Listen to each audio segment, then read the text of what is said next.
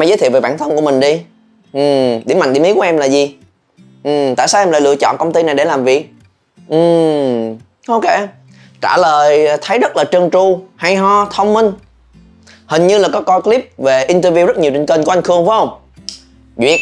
Đậu đậu đậu đậu đậu đậu. Chúc mừng em. Các bạn đã bao giờ đi phỏng vấn một ứng viên nào đó chưa? Và khi mà chúng ta lúc mà ngồi nói chuyện với họ thì thấy họ trả lời rất là hay rất là mượt mà và mình thấy là, wow, người này cực kỳ tiềm năng.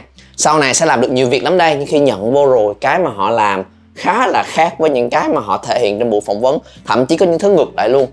Và khi đó là lúc mà mình mất thời gian để training, để đào tạo, để hướng dẫn và set up hết mọi quy trình trong công việc. Xong rồi chạy được một thời gian, có khi một tháng nhận ra khi hai tháng nhận ra, có khi 6 tháng mới nhận ra.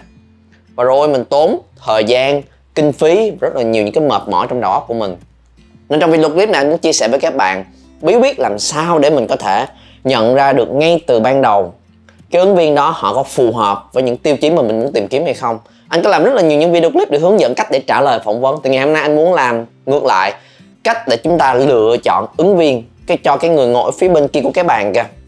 Vậy đó không chỉ là là về nhân sự. Ngày hôm nay nếu các bạn là quản lý cho dù là quản lý cấp trung đi chăng nữa, đôi khi chúng ta sẽ được tham gia vào cái buổi tuyển dụng của nhân sự. Khi mà nhân sự đã tuyển dụng những cái cơ bản rồi, thì tới những vòng cuối thông thường, cái người leader được làm việc trực tiếp với các bạn này cũng sẽ tham gia ở những vòng cuối. Thì làm sao để chúng ta có thể nhìn người được tốt hơn, hiểu được thì các bạn sẽ chọn đúng người và đỡ tốn công sức, nguồn lực của mình hơn rất là nhiều. Ok? Thực ra không chỉ là lựa chọn sai, có nhiều bạn cũng không biết lựa chọn đúng là như thế nào, nên là mình lựa chọn đại em giới thiệu về bản thân của mình đi. Em um, um, ồ bạn đó vừa mới trả lời kìa thì rút cuộc câu trả lời đó là có hay hay không ta?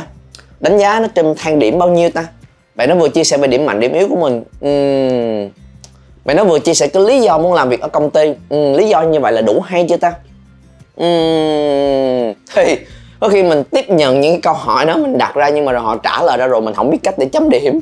Rốt cuộc câu trả lời đã được mấy điểm để mình tuyển chọn. Thành ra là mình hòm hòm nó đại khái là không quá tệ, cũng ok, nghe cũng lọt lỗ tai cho nên mình tuyển. Thì làm sao để có thể nhận ra được sớm hơn ngay từ ban đầu? Một nguyên tắc anh chia sẻ cho các bạn. Thứ mà ngày hôm nay anh hoặc là những cái người leader trong team của anh dùng để lựa chọn những cộng sự đi cùng với nhau.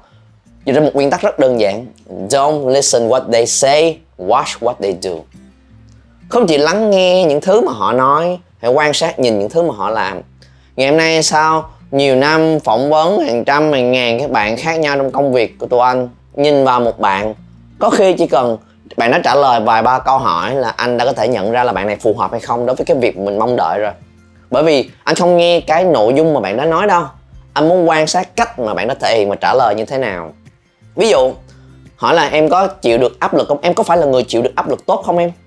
Thì anh không chỉ nghe cái câu chuyện bạn đã kể đã từng chịu áp lực như thế nào à, bạn đã chứng minh để mà rõ cái ý đó ra làm sao. Anh không chỉ nghe cái what cái nội dung anh sẽ nhìn cách bạn đó thể hiện. Ừ, ok. Và rồi sẽ hỏi những câu hỏi dồn dập. À em là người có thể chịu được áp lực đó là thứ em đã từng trải qua đúng không? Mình nếu có trường hợp xảy ra giống như vậy như vậy như vậy thì em nghĩ là em sẽ ứng biến với nó như thế nào? Ừ. Ủa em nói là em có thể chịu được áp lực sao mà trong lúc trả lời câu hỏi này khi anh hỏi em thì nhìn em có vẻ bối rối lúng túng quá vậy. Ủa cái tay của em sao có vẻ như đang chơi đùa hình như là đang căng thẳng và khó để cảm để có thể tiếp nhận được áp lực lúc này khi mà anh hỏi quá nhanh mà họ dồn dập lắm như vậy đúng không? Vậy sao em nghĩ là em là người có thể chịu được áp lực tốt trong công việc? Thì sẽ có nhiều cách để mà bạn đó phải bộc lộ và thể hiện ra cái thật ở bên trong. Và sẽ quan sát những cái đó hơn là những cái mà bạn đã nói. Thì đó là cái mà anh nghĩ là khi mà chúng ta có nhiều kinh nghiệm hơn trong cái chuyện phỏng vấn, làm việc với con người, dần dần mình có thể linh hoạt được, hỏi câu này đá qua cái kia để mà chúng ta hỏi ngược lại cái người ứng viên của mình. Nhưng nếu mà các bạn chưa hề có kinh nghiệm thì chúng ta hãy sắp xếp và tính toán nó ngay từ ban đầu và có plan hơn có tính toán, có kế hoạch hơn, không chỉ là bước vào mà mình cứ hỏi và rồi cứ đợi xem là họ phản hồi như thế nào mình phải tính ngay từ ban đầu. Ngày xưa anh từng nghe một cái công ty họ có cái cách phỏng vấn như sau là khi mà một nhân sự họ tới á, họ liệt kê ra tiêu chí rồi là mình cần một nhân sự có óc quan sát. Thì công việc đó cần cái yếu tố đó là quan trọng nhất. Thì họ không có cái reception để đón cái nhân sự, họ thông báo trước là à khi bạn tới sẽ có cái hướng dẫn để bạn lên nha. Và rồi khi một nhân sự tới, công ty nó có nhiều tầng khác nhau, ngay từ ở bên ngoài đã có cái bảng hướng dẫn là bạn quẹo trái, quẹo phải đi tới đâu, thì bạn sẽ lên được cái nơi để chúng ta phỏng vấn với nhau. Trước khi lên nơi đó thì các bạn sẽ lấy tài liệu gì kèm theo, cầm theo những vật dụng gì để mà bước vào trong cái buổi phỏng vấn đó, mình sẽ có test có thi với nhau. Thì có một cái hướng dẫn, đúng không? Mình hướng dẫn đi vô đây, xong rồi quẹo trái quẹo trái, xong sẽ lấy cái này, lấy cái này xong rồi mình là quẹo phải lên lầu, kiểu vậy. Nhỏ cứ làm một cách thoải mái thôi và khi vừa bước vào trong cái phòng phỏng vấn đó, cái người tuyển dụng hỏi, câu hỏi đầu tiên là, em có nhớ được cái hướng dẫn để đi lên từ lúc bắt đầu cho tới lên được cái lầu này là gồm những hướng dẫn nào không? Gồm những bước nào không? Em có thể nhắc lại được. Mà em có nhớ được cái biển hiệu, cái mũi tên chỉ vào ngay ở cái phần cửa ra vào á, ở chỗ quầy reception, nó có màu vì gì không? À, và đó là lúc mà nhiều bạn lúng túng mà không trả lời được. Và khi đó là khi mà công ty đó họ có thể nhận ra được là à, ai là người có cái khả năng để ý tinh tế quan sát và ghi nhớ tốt. Và đó là tiêu chí mà công ty cần.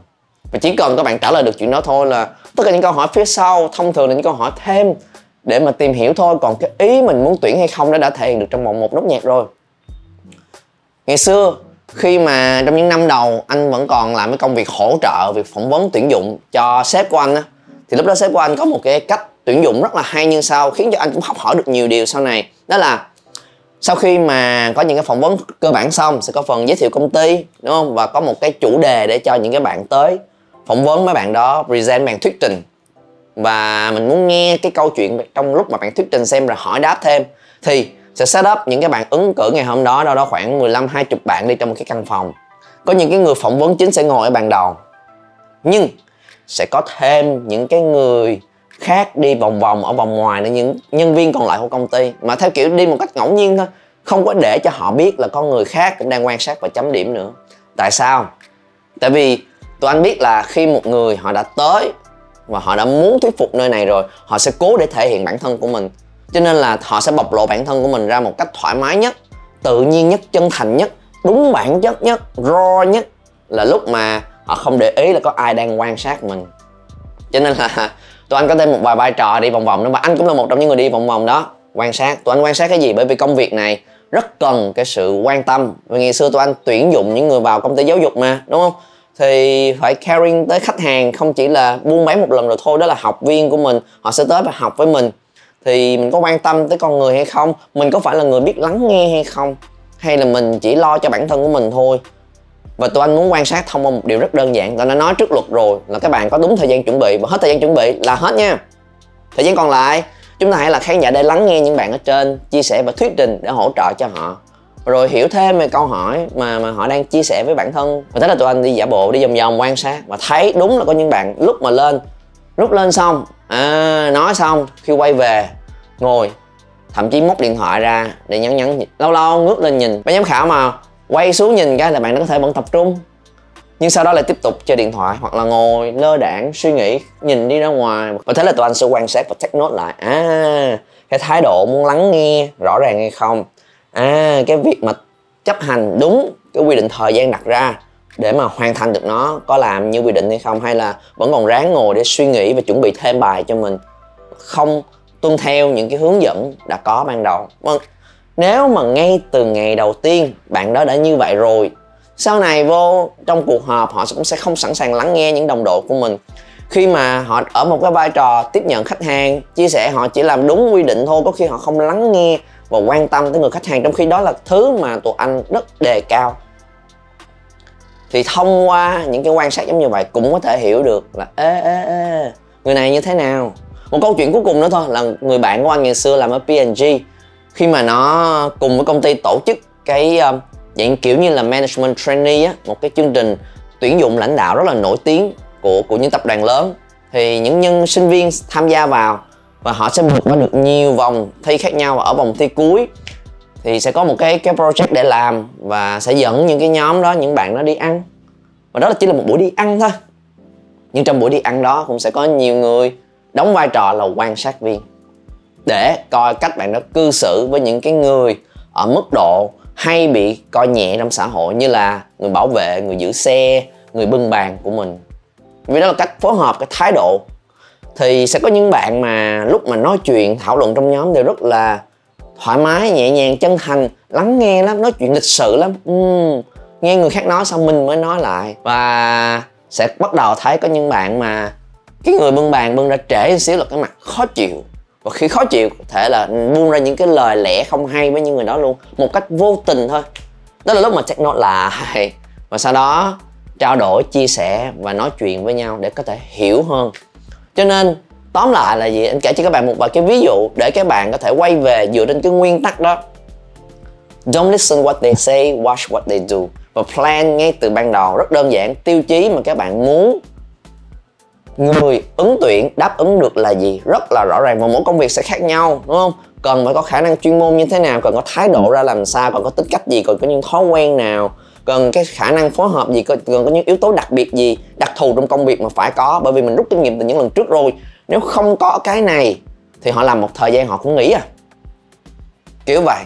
Thì khi đó là lúc mà tụi anh liệt kê ra là một, đúng không? Là điều đầu tiên. Điều thứ hai mình hãy set up một cái cuộc chơi, giống như một cái game, một cái activities nào đó để họ tham gia vào. Và khi đó họ sẽ bộc lộ bản thân của mình ra, xem là nó có như là lời lẽ mà họ nói hay không. Thì các bạn hãy chuẩn bị kỹ những hoạt động đó. Và dĩ nhiên là những hoạt động đó, cái mục tiêu mình nói với họ không phải là mục tiêu mình sẽ chấm điểm họ. Tại vì khi họ biết họ được chấm điểm trên những tiêu chí này, họ sẽ thể hiện ra để chứng minh. Còn làm sao mà giống như những cái ví dụ nãy giờ anh chia sẻ với các bạn, họ bộc lộ ra một cách rất là tự nhiên là ok. Ha, rồi. Thêm một cái bonus cho các bạn nè. Muốn nhận một cái bonus không? Đó là thậm chí trước khi tuyển vào những cái vòng trong, ngay từ những vòng đầu tiên, hãy gửi cho họ một cái bản mô tả là đừng làm việc ở công ty này nếu kỳ anh em đang muốn tuyển nhân viên mà. Em phải kêu, thuyết phục họ là tại sao làm việc ở công ty này rất là hấp dẫn, rất là thú vị, sẽ có được nhiều cơ hội trong tương lai chứ. Thông thường, thứ mà khiến cho mình thất vọng nhất là mình chỉ khoe những điều đẹp đẽ thôi và giấu hết tất cả những cái khó khăn, những cái thử thách, những cái áp lực mà sau này bạn đã bước vào trong công việc và mình dùng những thứ đẹp đẽ để hút họ về. Sau này họ nhận ra, trời ơi, có cái này nữa sao lúc đầu em không biết ta? Nên em bị thất vọng. Thành ra các bạn hãy làm rõ trước ngay từ ban đầu luôn. Dĩ nhiên, khi mà chúng ta ở giai đoạn đầu tiên, chúng ta hút người khác về, mình sẽ show ra những điểm hay, điểm mạnh, những điểm đặc biệt ở công ty mình để cho những người khác thấy là, ok, bạn sẽ có được cái giá trị gì khi làm việc ở đây? Chứ khi họ đã tới với mình rồi, mình phải làm rõ ra cả những cái áp lực và căng thẳng nếu có. Ngày xưa khi mà set up cái công ty ở Việt Nam khi phối hợp với một team ở bên Singapore họ có giá trị rất là quan trọng là đã làm việc rồi thì phải làm việc hết mình. Xong việc mới về hoàn thành result thì mới về. Có khi bạn làm sớm bạn cứ về sớm bạn làm trễ thì bạn phải chịu làm trễ chứ tôi không tính trên cái thời gian làm việc. Là cứ tới đúng 8 giờ có mặt 5 giờ về ừ, tôi không tuyển những người đó. Và dĩ nhiên triết lý đó sẽ bây giờ ngày hôm nay có nhiều cái uh, phản biện khác nhau là nên hay không nên tùy nhưng đó là cái giá trị lớn nhất của công ty tôi và tôi ghi rõ nếu bạn mong đợi một công việc 8 giờ sáng có mà 5 giờ giờ chiều về và làm đúng như theo như thời gian công sở đó, bất cứ việc gì, thì các bạn đừng nên chọn công việc ở đây. Bởi vì ở đây chúng tôi đánh giá cao những thứ này thứ này thứ này và chia sẻ ra cho mọi người hiểu. Thêm những cái yếu tố dưới nữa. Những yếu tố mà họ có những mong đợi sai mà tụi anh đã từng rút kinh nghiệm trong những lần trước, bỏ xuống phía dưới, chia sẻ rõ ra bạn đừng làm đây nếu bạn nghĩ như vậy, bạn đừng làm đây nếu bạn có mong đợi này, bạn đừng làm đây nếu bạn sẽ là kiểu người như vậy. Thì mình làm rõ trước, họ hiểu thì họ sẽ xác suất cao. Các bạn loại trước ngay từ ban đầu. Và có khi khi chúng ta làm chặt chẽ, phối hợp giống như vậy, anh biết cái hậu quả của nó có là gì, cái kết quả tới sẽ không đẹp đẽ lắm.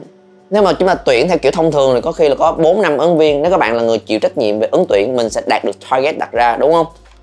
Mà rồi khúc sau sẽ rất là khó khăn và mệt mỏi, vì nó không đúng ngay từ ban đầu. Nên có khi trong một đợt tuyển dụng mình làm đúng cái quy tắc đó, mình không tuyển được ai hết, zero nhưng nó tốt hơn rất nhiều là nghe ban đầu, làm rõ với nhau, chia tay sớm bớt đau khổ hơn là đi với nhau một khoảng thời gian rồi mới thấy là không hợp với nhau. Thì áp dụng và thay đổi trong quy trình chúng ta tìm kiếm và chọn lựa những yên viên của mình xem sao. Và dĩ nhiên một điều nho nhỏ nữa, đây không phải là tất cả everything. Sẽ có những người pass hết tất cả những điều này nhưng mà trong quá trình làm việc mới thấy hợp hay không hợp, đó là một cái bài toán khác nữa nhưng nếu các bạn áp dụng đúng những thứ mình chia sẻ với các bạn, xác suất chúng ta sẽ giảm xuống tối thiểu hết mức có thể. Mình chọn lựa sai hoặc mình chọn lựa đại một ứng viên nào đó.